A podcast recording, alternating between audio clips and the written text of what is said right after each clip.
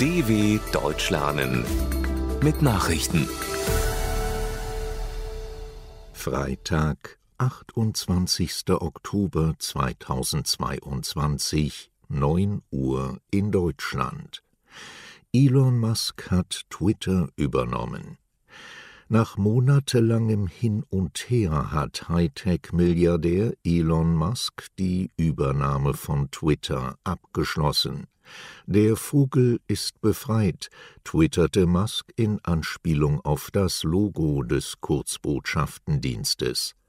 Nach US-Medienberichten liegt der Kaufpreis bei den ursprünglich vereinbarten 44 Milliarden Dollar.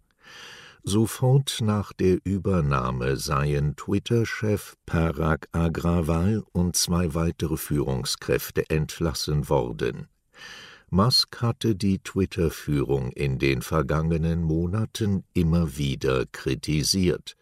Beobachter befürchten nun, dass Musk die Bemühungen des Dienstes, etwa im Kampf gegen Hassbotschaften und Falschinformationen, stark einschränken könnte. IAEA e plant Inspektionen in Ukraine. Die Internationale Atomenergiebehörde IAEA e will nach der russischen Behauptung, Kiew plane im Krieg den Einsatz einer schmutzigen Bombe, also mit einem mit radioaktivem Material versetzten Sprengsatz, noch in dieser Woche eine Beobachtermission in die Ukraine entsenden. Das sagte IAEA-Chef Rafael Grossi laut einer Mitteilung. Die ukrainische Regierung hatte schriftlich um die Entsendung von Inspektoren gebeten.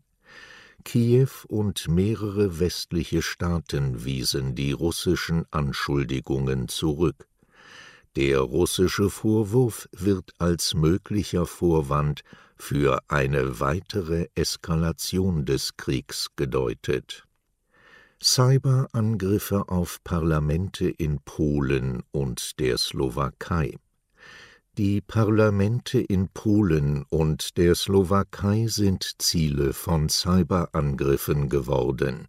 Ein Sprecher des Senats in Warschau erklärte, der Angriff in Polen sei aus mehreren Richtungen erfolgt, auch aus der russischen Föderation.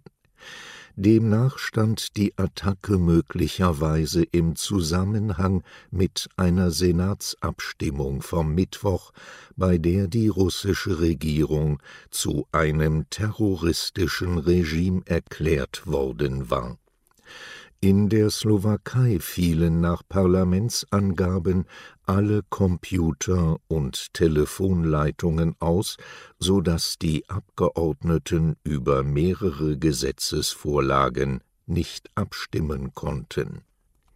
Der Irak hat wieder eine Regierung. Mehr als ein Jahr nach der Wahl und nach erbitterten Machtkämpfen hat der Irak eine neue Regierung.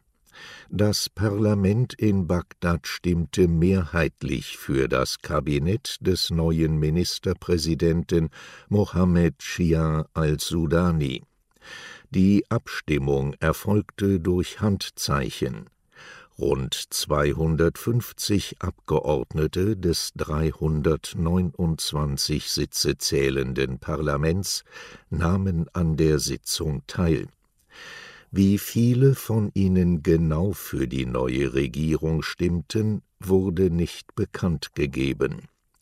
Al-Sudani versprach in einer Rede im Parlament, alle politischen Kräfte einzubinden unabhängig davon, ob sie an der Regierung beteiligt seien. USA ziehen diplomatisches Personal aus Abuja ab. Wegen eines erhöhten Risikos terroristischer Angriffe haben die USA die Abreise von allem nicht dringend benötigten diplomatischen Personal und dessen Familien aus der nigerianischen Hauptstadt Abuja angeordnet.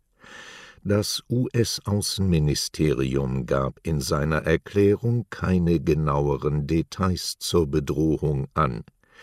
Die Länderinformationen des Ministeriums warnen allerdings, Terroristen könnten mit wenig oder ohne Vorwarnung angreifen und etwa auf Einkaufszentren, Märkte, Hotels oder Schulen abzielen Mehrere westliche Botschaften empfahlen ihren Bürgern, Reisen innerhalb Nigerias einzuschränken.